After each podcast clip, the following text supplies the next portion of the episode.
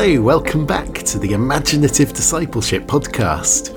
I'm your host, Caleb Woodbridge, and this week I'm sharing with you a talk that I gave a few weeks ago on imaginative discipleship at L'Abri Fellowship in England.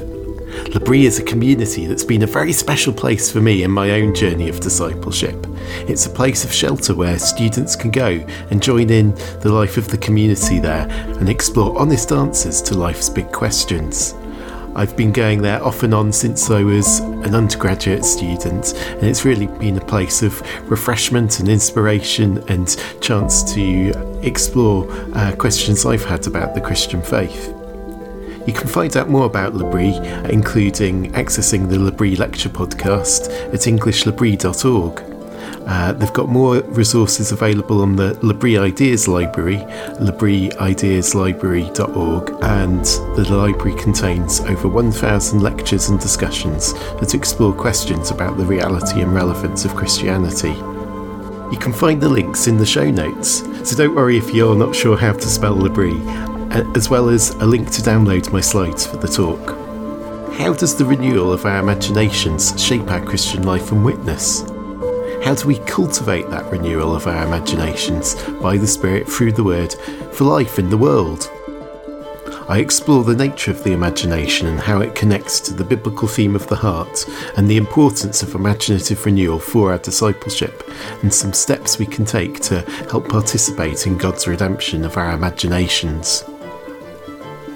I'm also excited that this talk will be part of Fieldmoot, an online conference to celebrate and encourage Christians in the creative arts, which is taking place from the 3rd to the 6th of November. I'll be releasing the video recording of the talk as part of Fieldmoot and doing a live Q&A on Zoom to discuss it further. So sign up at fieldmoot.com for the full programme and to join in. Now over to the lecture. Enjoy! Hello, uh, yeah, it's great to be back here at the Manor. Um, last time I was here, uh, last November, I gave a, a, lecture on C.S. Lewis's Cosmic Trilogy, uh, and I was looking there about how uh, C.S. Lewis used the uh, medieval outlook to renew our imaginations, especially when it came to um, the idea of hierarchy and giving a vision of how it might be beautiful rather than the default modern view that imagines it as oppressive. Uh, and I shared some of my own experiences about realizing how my beliefs were shaped uh, not just by being persuaded intellectually of one thing or another, uh, but um, that certain propositions were true, but also captivated imaginatively uh, by seeing certain things as beautiful and good. Today, I want to explore the parts the imagination plays in the Christian life and in our discipleship. Uh, I want to look at why imagination is important to discipleship, to our spiritual growth and formation. How does imagination reveal and shape our hearts? Um, so, yeah, so uh, I work in. Um, uh, um, for IVP Books. Uh, I should add that my, what I say today, uh, it's my personal views, not necessarily those uh, of IVP. Uh, and with my background in uh, editing and with English literature, I've always been really interested in the power of story and of imagination. Uh, I've been very aware of how deeply stories form us uh, and for how important story is for connecting with one another as human beings, as well as for uh, Christians to engage creatively and critically with culture. Uh, and around a year ago, I set out to focus on this theme through my email newsletter, Bigger on the Inside.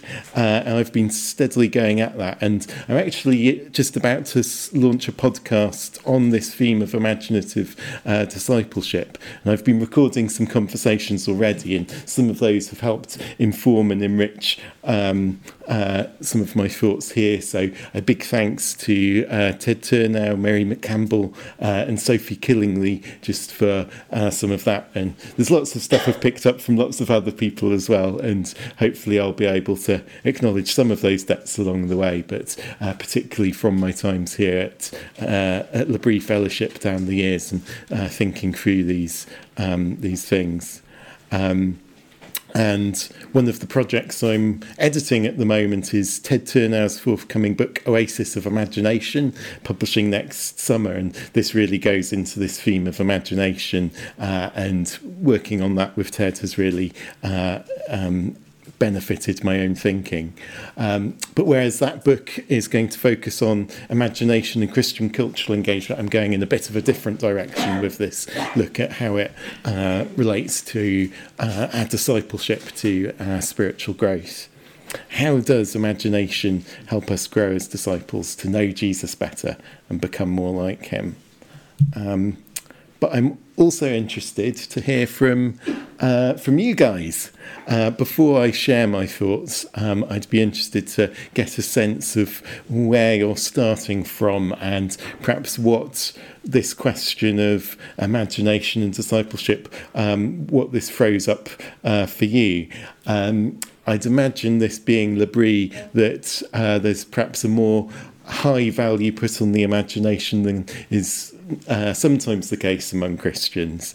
Uh, but yeah, um, just uh, um, maybe uh, turn to the person next to you and uh, have a little chat about um, what you think, and then we can uh, share. Share back if, if any of you brave enough to, to tell me what you'd you'd like to be hearing from me this this evening. So over to you. Okay, let's um, draw draw some thoughts together.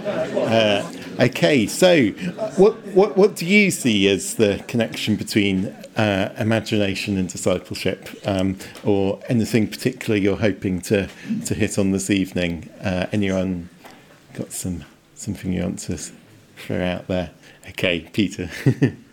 oh, yes. I mean, when I think of discipleship, I think a lot of the process of becoming something that I'm not yet mm-hmm. fully. Yeah. I'm partially discipled or something, but I'm not fully like Christ. I'm not fully where I am hoping to be. Mm. And so imagination has to do with picturing something that doesn't maybe doesn't yet yeah. yet happened as part of imagination. So there's a connection there. Yeah. Possibility. Possibility. Right. That's a good yeah. word. Yes. Marsh what you see and discover for yourself. Mm. Remember what you are told. yes. So yeah, when we discover things for ourselves, that sticks a lot, a lot more. Um, yeah, imagination, uh, possibility, driving transformation. We also talked about imagination and empathy, being able to see something mm. from another point of view than our, our own. Mm. Yeah, definitely. Yes, being able to um, imagine our neighbours as our as ourselves. Uh, we'll get get onto that. To step into someone's shoes. Hmm. Creativity. Yeah, creativity as well. Creativity, empathy. Um, yeah, I was thinking about creativity as well. As, obviously, God is creator. To be, we are making this image. We are creators, but to be creative in an original way, we have to have imagination. Mm, yeah. So it's reflecting the image of our Creator God. Um, any any burning questions that I mean, obviously we can um, pick up at the end in, in Q and A, but uh, anything you think, ah, what about? Dot dot dot. I think when we talk at lunch tables about imagination, people are often frightened with the imagination that it could lead you astray. Mm. That's what they express, the sort of how do you know yeah, whether it's going to lead you in discipleship or lead you in astray, something like that. In, in some forms of spirituality, it's very, very important. I'm thinking of the Ignatian spirituality, where you enter into a story. Yeah. Um, on the, a, a, Bible story, and you imagine, you know, being in, in, in the place or in the scene, and you imagine um, being be, being part of that and how you react and all that sort of thing, and that helps bring something to life for you, mm. helps you enter in and perhaps see it in a deeper way. Yeah, mm. yeah, yeah. Great. Well, uh, um, this is a big, big subject. It's a lens through which you can um, approach many different things in the Christian life. So we'll we'll see how much of it we get to in my uh, in my talk and in uh, the discussion that follows. Um, but to set out my stall, it's my my conviction that imagination is much more central to our Christian lives than uh, we often realise. Um, uh, imagination isn't just important for, for artists or creatives, but a core part of who we are as human beings, uh, a central dimension of what the Bible means when it talks about the heart. So, imagination shapes both our perceptions and our actions, how we see the world and how we shape the world. So, be, by being more attentive to the role uh, imagination plays in our lives, we can better understand what God is doing in us to renew us. We can better cultivate habits and practices that will nurture redeemed imaginations. We can deepen our discipleship to grow into the fullness of Christ. Uh, so, what is discipleship? Now, this is, we've got a couple of two really easy to define terms um, to think discipleship and imagination. So, uh, yeah, um, anyone want to throw out uh, a definition or description of, of discipleship? Follower. A follower, yeah. An apprentice. Apprentice, follower, apprentice. It's also it's a follower of the master. A follower of the master, yes. The, the, who you're following is very important. Um, Would a disciple be the follower, but a discipleship is like the action of bringing somebody else along or something? Does it perhaps have a similar root to discipline? So it's someone who follows the same discipline as you, or Yeah, I think I think there's a connection. I'm not sure of the etymology. Someone, A learner. yeah, learner. So, yes, it's. I think you could say that discipleship is about following Jesus, being an apprentice, uh, learning, uh, being um, discipled to. Um, it's following Jesus and it's becoming like him. So it's uh, very much about who uh, we follow. And um, I'm reminded of when Doctor Who came back in 2005 after its 16 year gap. And in the trailers, you had uh, not David Tennant, but Christopher Eccleston uh, inviting the audience uh, Do you want to come with me? Because if you do, I have to warn you, it won't be quiet, it won't be calm, and it won't be safe. But I'll tell you what it will be the trip of a lifetime. Um, and I love that because it reminds me of the invitation we have from Jesus to come follow him. And it's an adventure, and he doesn't promise us uh, safety or comfort, uh, but uh, it, he is worth following as. Um, Rose Tyler says of the, the doctor, uh, the doctor is worth the monsters, and Jesus is worth the challenges uh, of following him. Now, in the sort of reformed evangelical tradition I've grown grown up in, uh, that's my theological home turf. There's often been a very strong emphasis on uh, worldview, on being transformed by the renewing of the mind, and I think that's very good and very positive. That's part of the L'Abri uh, heritage, but. Uh, it can get narrowly focused on um, uh, sort of the intellect and on rationalism, um, uh, and what James K. Smith calls thinking thingism, uh, where uh, we treat treat ourselves as if we are merely thinking things, uh, whereas that strong emphasis on truth sometimes neglects beauty and goodness. Uh, we sometimes assume that if we fill our heads with biblical truth, with the right propositional content, then if it's true, then it must be good and beautiful by definition, uh, and perhaps uh, neglecting to receive it in a fully embodied way. But I think as we seek to grow in our faith and uh, communicate it in a culture that's increasingly removed from Christian understanding, uh, we need a greater depth of imagination, a deeper understanding of why the Bible teaches what it teaches and why that is good and beautiful as well as true. Um, uh, mere assertions of authority cut very little uh, ice if they ever did, and imagination helps us to see the beauty of Christ and his teaching and to live out its goodness.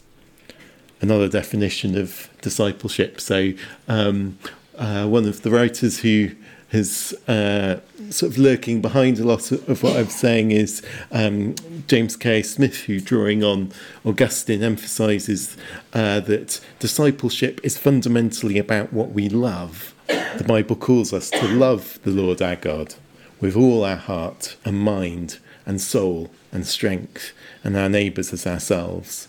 It includes what we believe, but uh, ultimately it is about um, uh, who and what we love. And imagination is a powerful force for shaping our loves. We become the stories we believe about ourselves and others. Imagination shapes the world by shaping the way we see the world for better and for worse. Imagination quickens the beating of the heart to love certain things, to make particular people or ideas or principles, first of all, visible and concrete, and secondly, attractive and appealing. Or indeed, it might be to um, make them unattractive, to love some things and hate others, to boo the villains and cheer the heroes. Um, and if we're to grow in love, truth, and goodness, we need to direct and cultivate our imaginations carefully so that we love all that God loves as good and despise the evils that he hates. Right, another one. Imagination, uh, another slippery word. Um, it, it's often a positive feel good word, but as um, uh, Jim said, Christians are sometimes rather suspicious of it. So uh, again, any anyone got a, um, a, definition or a description to to offer of of imagination? I've got plenty up my sleeve, so don't don't worry. But be interesting to hear. The ability to see something that doesn't exist. Mm-hmm.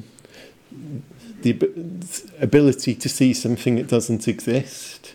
Yes. The mind's eye. The mind's eye. Yeah. Um, Ability is to make non-linear links between things, connections of meaning between things in a sort of non-linear way. Yeah, non-linear connections, meaning making. Mm-hmm. So, imagination is, as has already been mentioned, part of being creative beings made in the image of our Creator God. We are created to create. Um, and one of the worries Christians can have that it's just make believe, um, uh, and we want a faith that's true, not just wishful thinking. Um, and that's that's important. But there is more to imagination than uh, making things up. And I think um, imagination is seeing being able to see in the mind things that don't exist. I think that's true as far as it goes, but I think it's broader than that. It's also um, uh, things that aren't present to the senses. So they might be real. Uh, might be things that exist, but they um, are things that we can't see. So I can imagine my children at home lying in bed. I can't see them, but I can hold a picture in my mind's eye uh, of them. Um, so yeah, um, so we've got a dictionary definition up here um, imagination. Uh, noun, the act or power of forming a, a, mental image, the mind's eye, of something not present to the senses.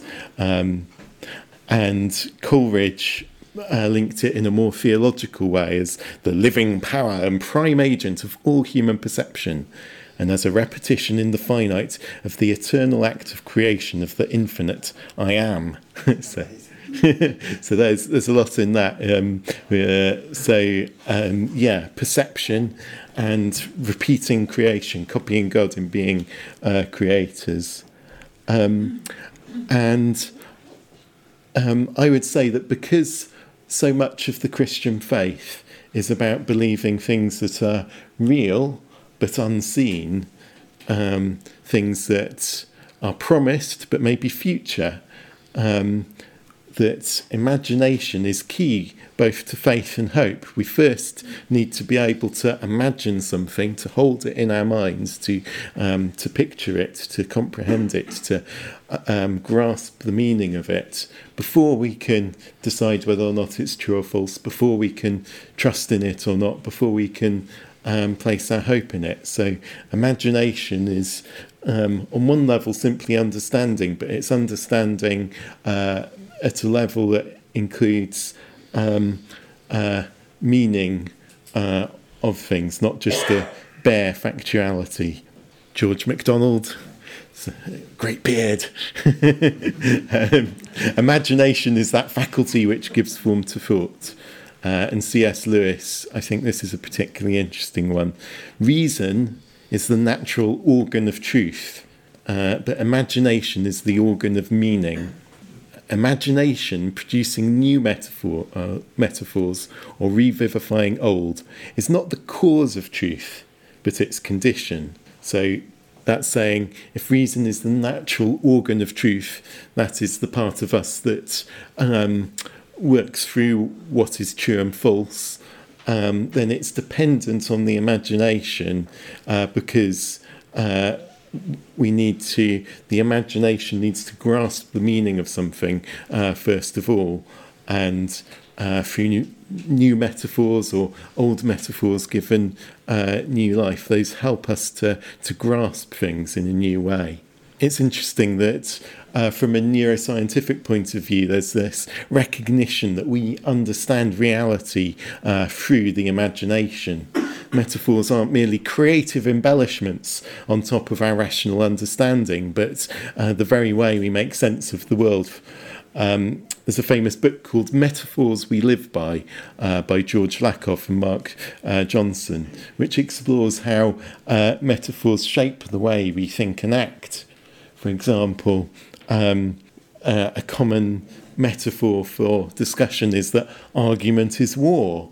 And so we can we think of um, discussions as something that can be won or lost, where you can go on the offence or the defence. Change the metaphor, argument as a uh, as a quest, for example, or as a dance, and each of those changes the way that you think about and engage in in the conversation. And of course, something can be meaningful and appealing to the imagination without being true. You can come up with a story that uh, it isn't actually uh, true, uh, but uh, which is why we need both reason and imagination to work together. The two, two need to integrate. But the gospel combines both truth and beauty. Uh, as John chapter 1 says, grace and truth have come in Jesus Christ. And so uh, the, the gospel story, the gospel message, is satisfying both to reason and imagination at the very same time. So, what does the Bible have to say about imagination? Does it say much about imagination? Um, anyone got any anything you've got in mind? Any direct references? thinking about, I'm hearing vain imaginations or vain mm-hmm. imaginations of the heart. Yeah. This was the Philippians, set your minds on things above. Mm-hmm. Yeah, set, set your minds on things above, vain imaginings. Yeah, any, any else? The eyes of the heart. Mm-hmm. Yeah.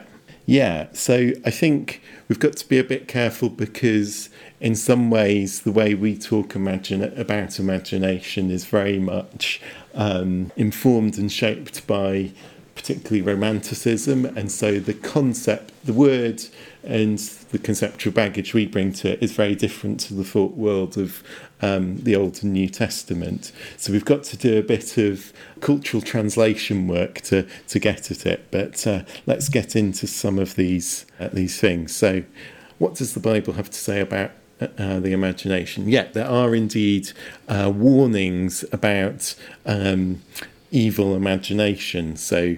Um, in Genesis 6, verse 5, for example, we're told that uh, every inclination of the thoughts of the human heart was only evil all the time. And that word inclination in the King James Version says every imagination of the thoughts of his heart was only evil continually.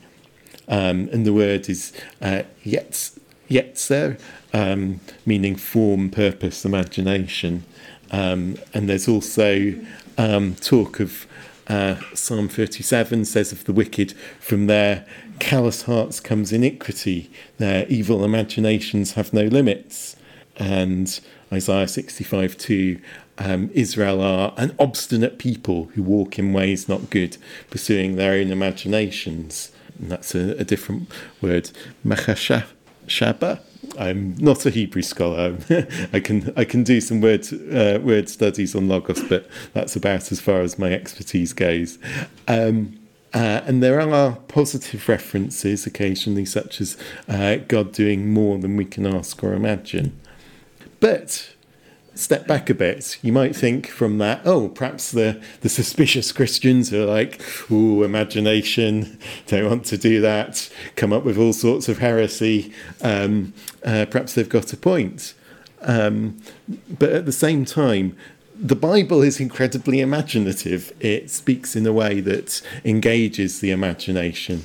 Uh, most of the Bible is narrative. It also includes poetry, apocalyptic. I mean, read the book of Revelation. You've got dragons and rainbows and um, uh, all sorts of stuff, and it's. Uh, vivid and rich and drawing on uh, images from all across the Bible. It's uh, doing all sorts of amazing stuff.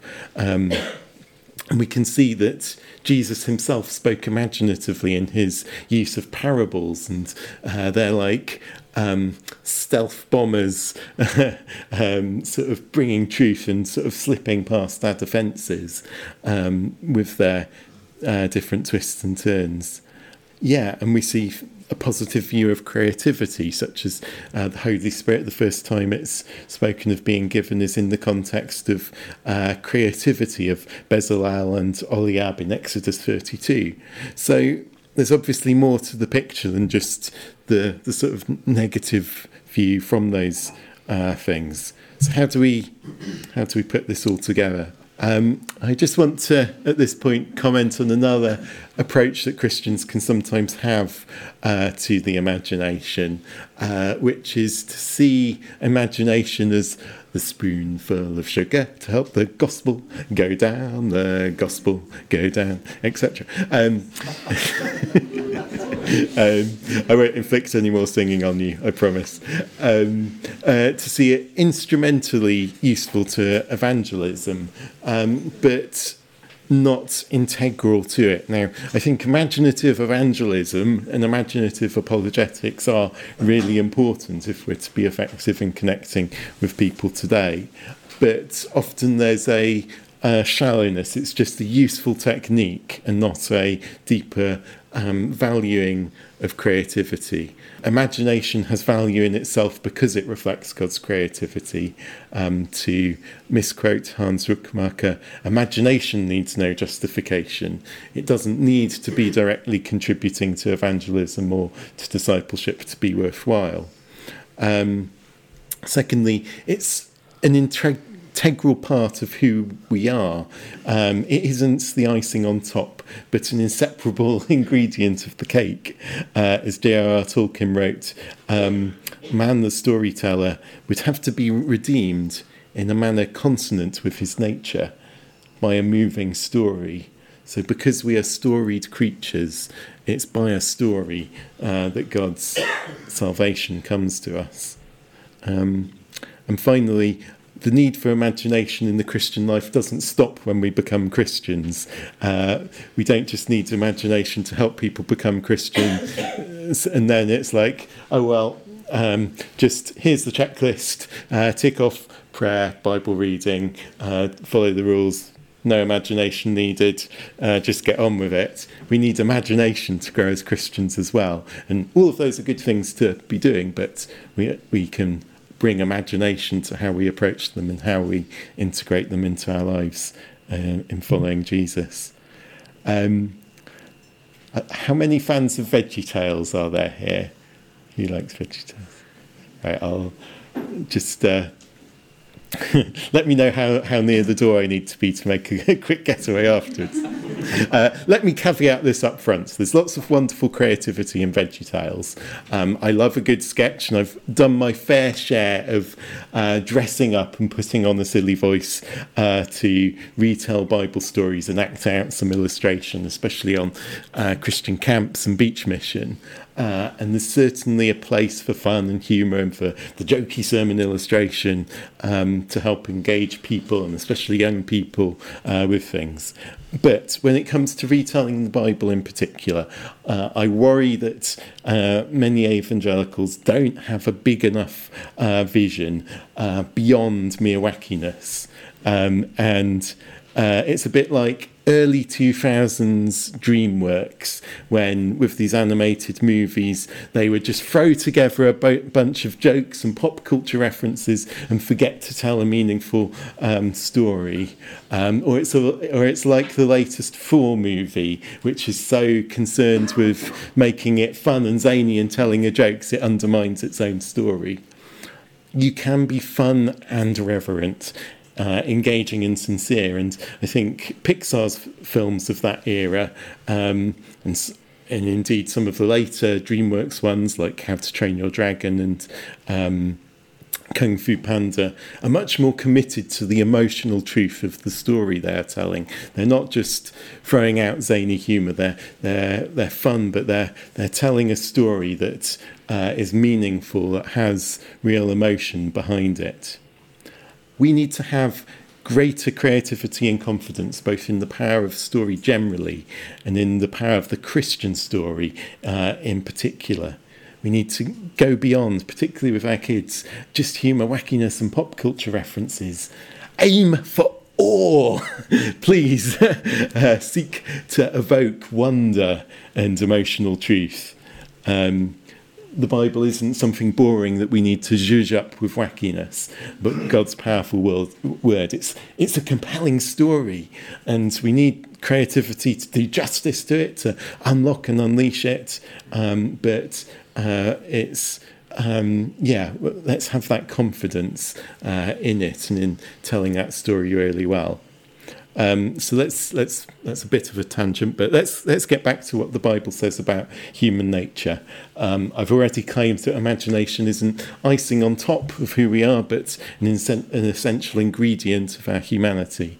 Uh, does the Bible back that up? Let's get on to the heart, the heart of the matter. So, uh, a key biblical concept for understanding our humanity uh, is the heart uh, Hebrew leb, uh, Greek cardia. And when we trace this theme, we discover an integrated view of the human person. So um, uh, the thoughts in the hearts of the people, our memories, Mary pondering these things in her hearts, uh, our will, the, the, the intentions of a, a man's heart, emotions, sadness, gladness, um, and indeed this um, way we see things, the, the eyes of your heart. Um, and I think that in particular corresponds particularly well with uh, what we mean uh, by imagination, the way we see the world and the way that our perceptions are caught up with our desires, with our loves. It's connected with with our thoughts, with our will, but also uh, our affections, our desires, our loves. And in Ezekiel 13:2, the NIV actually translates leb to imagination when God speaks against false prophets who prophesy, prophesy out of their own imagination, that is, out of their own heart. And um, I think this this then helps us to understand the sometimes negative language around imagination. The heart is part of God's good design of human beings but the desires of our heart are disordered by sin. Um, in the book um, Creation Redeemed, Al Wolters uh, makes a helpful distinction between structure and direction in thinking about how the created order is distorted by sin. Many things that God created good structurally are distorted by sin and they're now pointed in the wrong direction. So our, our imagination, for example, uh, is good structurally in that it reflects the image of God in us. But because of sin, it's distorted, it's pointed towards idols, it's directed towards the creation of vain imaginings and devising of evil schemes. So our imaginations can reveal what's in our hearts. And until we are redeemed by Christ, until the Holy Spirit comes in, um, that's, that's our sinful nature. And the Bible confronts us with our sinfulness. We need new hearts to be transformed by the renewing of our mind, which must include what we today call the imagination, um, which is implied by biblical phrases such as the eyes of the heart. Do not be conformed to the pattern of the world, but be transformed by the renewing of your imagination. Um, yeah, and the eyes of, of faith. I think then uh, we already touched on this earlier the connection between imagining and seeing and uh, change and transformation. And uh, the eyes of faith are what uh, help us to uh, to see the hope that which which we're called to. Um, it's it's the part of us that receives and takes in and and understands and can then enable us uh, to have faith. Obviously, God's Spirit needs to be at work. Um, imagination isn't some uh, outside thing that is itself a magic bullet, but it's the part of our humanity that's involved uh, in responding to these things. Julian Hardyman puts it in his excellent book on spiritual intimacy, um, Jesus, Lover of My Soul. Uh, he says, um, There is a beauty in the face of Christ uh, which our renewed hearts long for. Uh, and central to the whole idea of regeneration, of new birth, is having a life, is having a, a new heart put within us that has new desires. Note too that when Paul prayed for the Ephesians, uh, who were already believers, that their eyes of their hearts would be opened. This isn't just a one off s- starting gun, um, having the eyes of our heart open to Jesus is both how we become Christians in the first place, how we are united to, to Christ through faith and love, and how we grow as Christians as our sight of Him grows. And it's a bit like having that letter from a loved one. We don't see Jesus, but He is real and He's present to us. And when we read a letter, and if we can picture um, maybe a, a, parent or a spouse or uh, a dear friend who uh, we can hear in our, our heads uh, the way they'd say that thing. Uh, we're not deluding ourselves. It's it's imagination that corresponds to reality, the, and the message really is from them, and it's enabling us to connect more deeply uh, with with them. And in the same way, when we apply the imagination to the Bible, when the imagination is um, shaped by His word, is faithful to His word, that's not taking us away from God, but connecting us with the spiritual reality of uh, who God is. Um, of course, we, we do have an even deeper connection in that the Spirit really is dwelling uh, within us. But again, that's a, an unseen reality, and so the imagination can help us understand and grasp the reality of that. And I think very often many struggles in the Christian life are down to struggling with false or partial or distorted images of God. And uh, something that Marsh says in his book that I'm working on at the moment is if someone says they don't believe in God, it's often helpful to ask them to describe the God they don't believe in.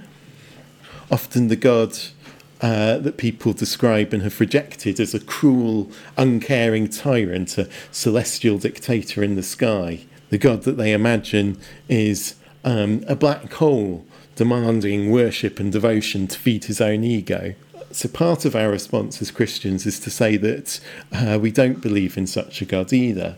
And there's both a rational response, which involves um, giving a fuller um, exegesis, a biblical answer, but also along the way awakening the imagination to see some inkling of the God as the Bible reveals him to be, as self giving love, as beautiful as the fountain of all goodness and life. And it isn't just non Christians who can struggle to see, really see God's beauty. Um, while we might know intellectually that God is supposed to be good, don't we uh, very often find that really hard to take deep into our hearts? Doesn't so much of our busyness, our um, uh, weariness come from feeling that actually we do still need to, to perform for God in some way? Um, perhaps you've struggled with the feeling that God is somehow stern and aloof. Um, perhaps you, you know that that's doesn't really match up with what the Bible says, but you can't escape the feeling that he somehow sucks out the colour and life from those who follow him. And so, diving into the Bible, really grasping the wonderful truths about what the, um, the Bible says about him. Do we imagine Jesus like the husband in the Song of Songs who says, I delight to see the face of his beloved? You are his beloved have you stopped to imagine that that's what Jesus says to you as, uh, as one of his dear children? Do we imagine the Father running to meet us like the, the undignified patriarch in the parable of the prodigal son? Do we uh, imagine God as the great fountain of love and life overflowing to us from the eternal fellowship of Father, Son, and Holy Spirit? And when we see God in His goodness and beauty and in His delight in us, our hearts are drawn to Him. And if we're preaching, if we're discipling, if we're um, involved in uh, teaching in some way, uh, we shouldn't merely be explaining the text intellectually, but offering God Himself to people in Christ, engaging both mind and imagination so that our hearts are warmed to Him. And uh, if you are struggling to believe in God's goodness, um, I recognise that there's there's also more issues to explore, and just painting nice word pictures about the the sort of nice bits of God. There's still sort of hard edges with judgment and. Um, uh, so on that we we have to grapple with, and again, beauty and truth uh, go together. But but we trust that in God, goodness, beauty, and truth really do meet and find their unity in Him. And so, if we're struggling to see that, we, we, we keep going on that quest. Another key element is that beholding is uh, becoming. We become like what we worship. We see this idea, for example, in uh, 1 John 3. Um, and we know that when Christ appears, we shall be like him, for we shall see him as he is. Uh, all who have this hope in him purify themselves just as he is pure. If you want to become more generous, um, uh, try to imagine and grasp and take hold of how generous God is to you. Um, if you want to become more loving, uh, dwell on the self giving, outpouring, eternal love of God uh, that empt- emptied himself of uh, everything in sending Jesus to die on the cross for us. And of course, we live in the now and not yet. And um, this will only be complete when Christ appears and returns. But um, imagination helps. When, when we have received that new life in us, we can cultivate this transformation. We can participate more actively in what God is already doing in us, uh, working out um, the good work He's begun in us. Uh, and similarly, imagination helps us to imagine the world differently. I think it's right that we start with um, ourselves and our own relationship with God. There's lots of uh, problems that arise when we go out and try and um, fix the world when we've uh, not done anything to to cultivate the healthy fullness that comes from um, uh, knowing God. Healthy discipleship begins inwardly with contemplation of Christ and delight in Him. But it should then flow outwards in our relationships and in our actions in the world. Um, I know I'm guilty of rushing to, to activism and neglecting that rootedness in, in God, being rooted and established in love. But then we face a war of loves. Uh, we have all sorts of things shaping our imaginations in all sorts of different directions. Um, uh, and this is again something Jamie Smith is uh, helpful on, on uh, how uh, all around us there are secular liturgies, there are things that are shaping our desires. Um, powerful cultural forces encourage habits that um, direct our hearts in particular directions. Um, stories and media, social media, uh, adverts. Consumerism is all about getting us to imagine how great it would be if we just had dot dot dot. Um, community and tribe. Um, I think in institutions, different uh, organizations and structures um, cultivate different a- attitudes. And then we have obviously particular, specifically Christian disciplines and Christian community. But yeah, if we if we don't realise all of the ways that our hearts are being shaped, then it's unlikely that uh, a few minutes in the morning and a few hours on Sunday will be enough to sort of uh, resist all of the other other forces on us. How might our imaginations be um, badly formed? So I think uh, one key concept is idolatry, imagination that creates God substitutes. Um, that sets up certain things as as as the the ultimate thing we need in order to have meaning and satisfaction. Often, another thing uh, way that imagination uh, can go wrong or be misdirected is in unhealthy fantasy, unhealthy escapism, and often this is the indulgence of idolatries. So, pornography, for example, is um, an indul- imagination directed towards the idolatry of sex. There's power fantasies, uh, something like James Bond, for example. One of the ways in which it can function uh, as a story is to uh, encourage that fantasy of being the, the powerful alpha male who can uh, bed all the women and save the world. And that, that story can be done in ways that are. Um, more more critical, more reflective, can be healthier, but uh, that can very easily be a, a, a self indulgent fantasy, romantic fantasy, the whole uh, romance industry, Mills and Boon, and so many other things. I will say there is such a thing as healthy escapism. Uh, Tolkien talks about that in his essay on fairy stories. You can have an escapism that refreshes us for a, a better engagement with the world, uh, but often we escape from reality into to these idols, into unhealthy uh, self gratification through imagination. The third form of distorted imagination uh, that we can perhaps point to as propaganda, um, and that's imagination that lies and dehumanizes. Stories can help cultivate empathy and ima- imagination, but they can do the opposite. You can cast um, uh, someone as the enemy.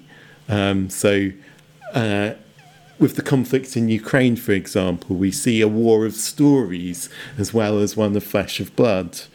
Putin's story of restoring a greater Russia, reclaiming a historic homeland.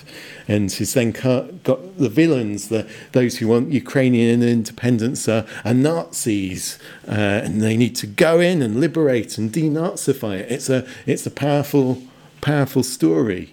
And then you've got the counter story, and one of the ironies is is that uh, by by going in, that it's so bonded together the Ukrainian people with uh, a new national story, and uh, Zelensky and sort of I need an I need ammo, not uh, not a ride.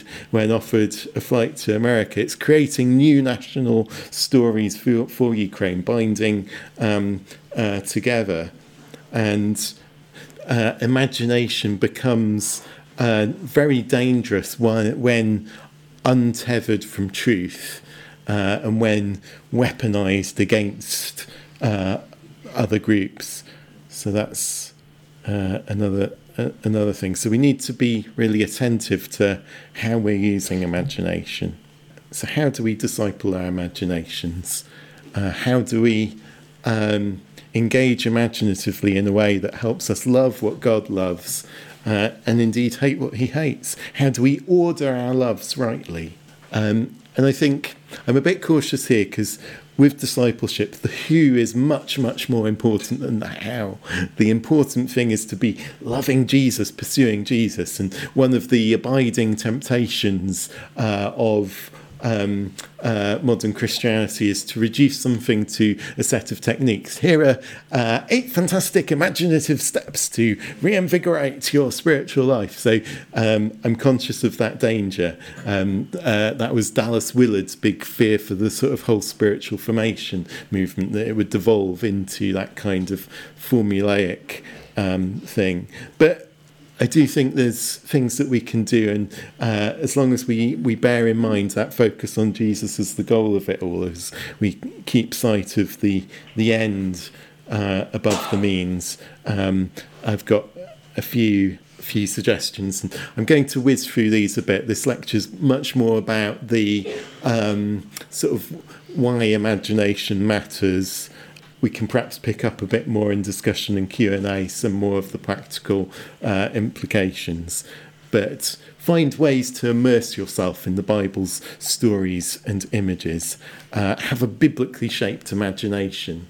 Uh, James uh, K. Smith is a big proponent of habit and liturgy is a way of training our, our loves.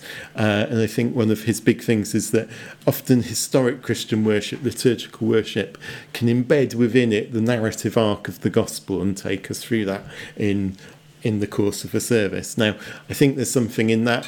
You may or may not find liturgy as something that uh, is helpful to you. I think um, partly through L'Abri, I've come to appreciate it a bit, uh, a bit more.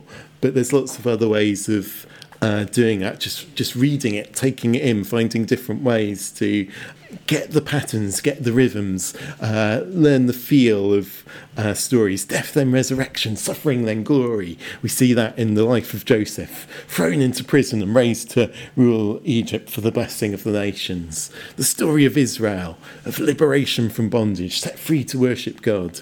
The story of David, of, of being chosen by God, of sinning horribly and yet repenting. Uh, the story of exile, being cast out from God, yet brought back into uh, a promised land. Um, the more we can absorb the patterns, the way of seeing the world that Scripture provides us with, um, the more that we can uh, take these things into our bones. Uh, and perhaps when we've absorb those stories. For example, when when things are going wrong in our life, we we have that sense that God loves a cliffhanger because through them He's helping us believe that He's someone who raises the dead. Secondly, cultivating empathy by imagining your neighbour as yourself. Uh, Mary McCampbell has written a book called uh, Imagining Your Neighbour as Yourself, and or our neighbours as ourselves, uh, and really goes into this. And I really recommend that. It helps us place ourselves in others' shoes, imagine what they're feeling, to recognise them as fellow image bearers of God. Uh, and stories too can help us practice that, uh, to see with other eyes, to imagine with other imaginations.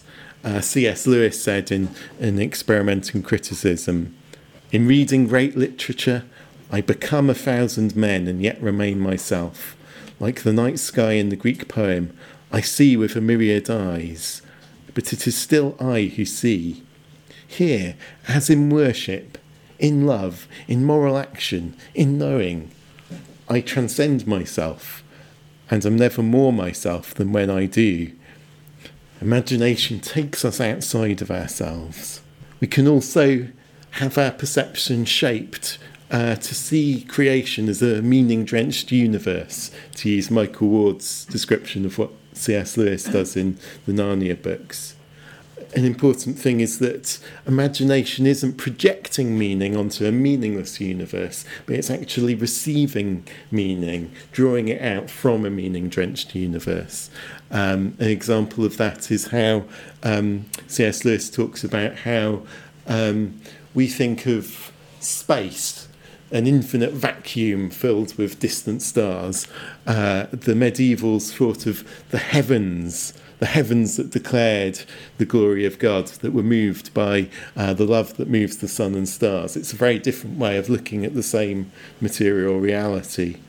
And I think a good example of this um, is when we enjoy enjoy God's world, we're, we're honouring Him, we're, uh, we're glorifying God and enjoying His goodness when we enjoy His creation and when our imaginations are trained to perceive it as a gift received uh, from Him in Hutchmoot Homebound uh, last year, there was a conversation between Andrew Peterson and Tim Mackie, um, the trees at the heart of creation, and they talked about um, the experience of, of eating honey from the comb.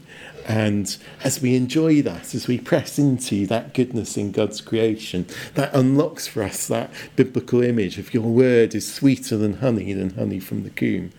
And um, pressing into the enjoyment of God's creation, having our perception of it through the imagination, understood that in Him we live and move and have our being.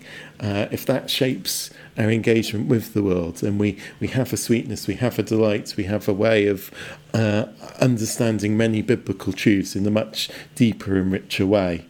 Another good book on that is Andrew Wilson's God of All Things. I'll throw up a few recommendations on the slide at the end that I've mentioned throughout.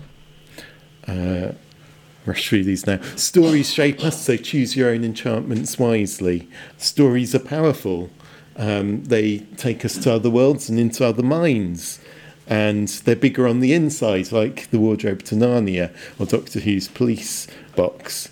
Uh, time passes differently in stories like in Narnia, and we can return from them having perhaps experienced years or lifetimes.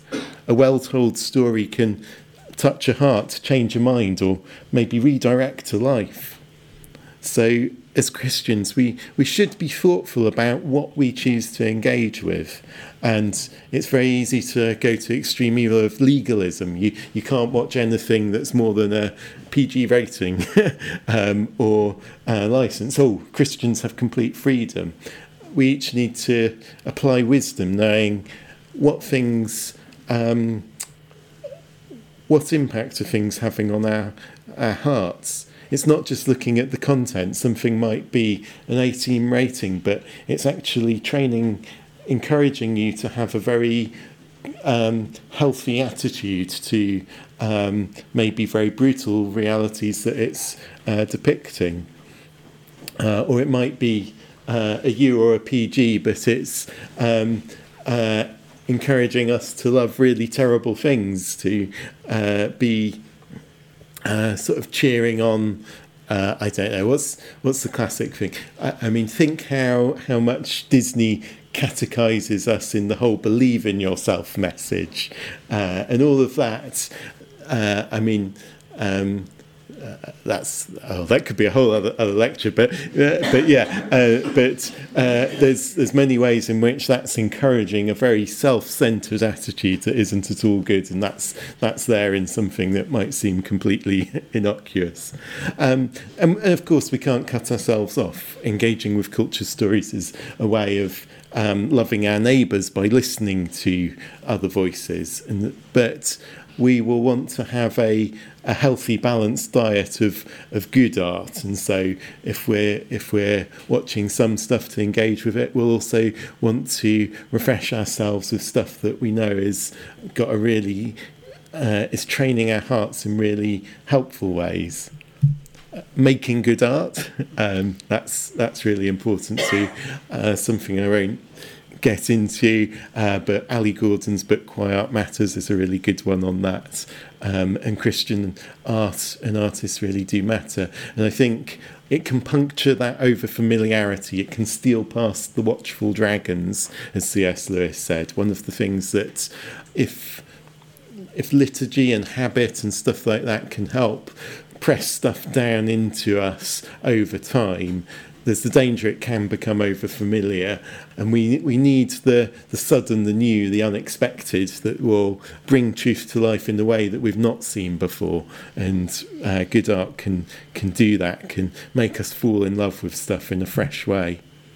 Um, yeah, some another thing, social imaginaries. Uh, Charles Taylor our imaginations don't exist in isolation but as part of communities. So we need to be contributing to the wider imaginative life of our society as well as uh, having our own communities of Christian imagination. And L'Abri is a great example of somewhere that gives a place where you can imagine all sorts of different possibilities yeah, I've touched on this already. When teaching, preaching, and discipling, really aim for the heart via the imagination.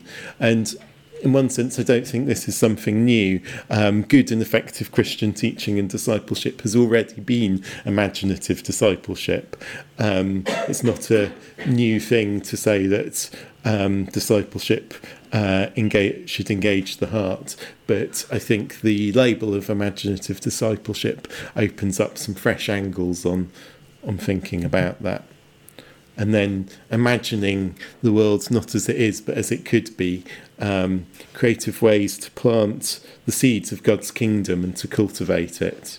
So, yeah, so eight themes that you could explore in much greater depth. And there's lots of people that are doing stuff in these different areas, and that's why I'm excited to have a whole series of, of conversations as I podcast about this to explore different ways people are tackling this.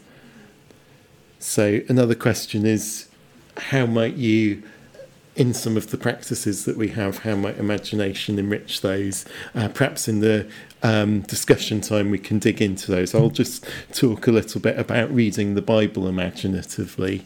Uh, we've already had that Ignatian practice of reading something imaginatively, uh, putting yourself in the story, engaging your senses, engaging your empathy. I think that can be really helpful and powerful to really take seriously that this happened and to think, oh yeah, there was actual actual people who went through this in the Bible. What what, what was it like? What was the dust under their fingers? The um, uh, thoughts in in their head. I think we should pay a lot of attention to reading it aloud well.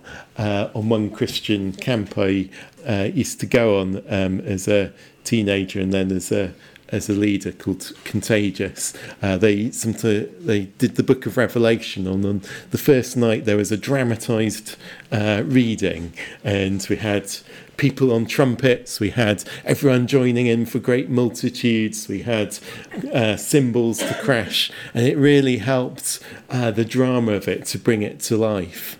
We we we can uh, take the Bible seriously, but do so in a way that's that's fun and engaging and uh, and different. Yeah, trust the story, trust the power of the biblical story to do its work, and read the Bible with that prayerful expectance of God's voice. a few recommended resources. I've many of which I've referred to directly, but uh, also imaginative prayer um, apologetics and the Christian imagination. Um, Andrew Fellows um, has done some really good talks that you can find in the L'Abri um, Ideas Library on reason and imagination, the two streams, and on signs, symbols, and spiritual reality. Uh, and I'm sure those have f- filtered through indirectly into into this talk. Uh, plus Ted's book uh, and one that he's co-writing with Ruth Naomi Floyd that sort of applies that a bit more practically as a manifesto for Christian imagination. So, um, yes. So remember, following Jesus uh, is a life of adventure. Do you want to come with me? It's the adventure of pursuing God Himself, the ultimate reality. It's the adventure of seeking goodness, beauty, and truth, those deep dimensions woven into the warp and woof of creation that are signposts to Him. Following Jesus is a life of courage, of seeing injustice and recognizing that the world can be different, that God is transforming it, and it's standing up to do what's right and good, to show love to our neighbour. We need imagination in living out the life of the kingdom here on earth, in our square inch uh, of reality, as uh, Jim talks about in uh, Jim Paul's book, What on Earth is Heaven? And we need our imaginations to be redeemed, transformed, and discipled by Jesus Christ, shaped by the great story of the gospel told across the whole Bible. Let's embrace the imagination and think through what it means for us to be transformed by the renewing of our imaginations. Thank you.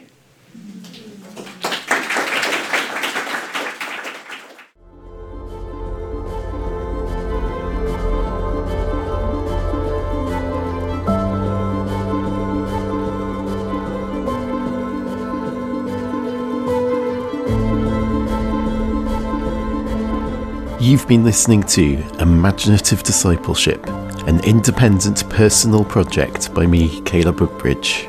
If you'd like to become a supporter of what I'm doing, please visit biggerinside.co.uk where you can become a free or even paid subscriber to both Imaginative Discipleship and to Bigger on the Inside, my email newsletter of faith, story, and imagination please listen, subscribe, and review this show on iTunes, Spotify, or your podcast app of choice, or watch online by subscribing to the Imaginative Discipleship YouTube channel.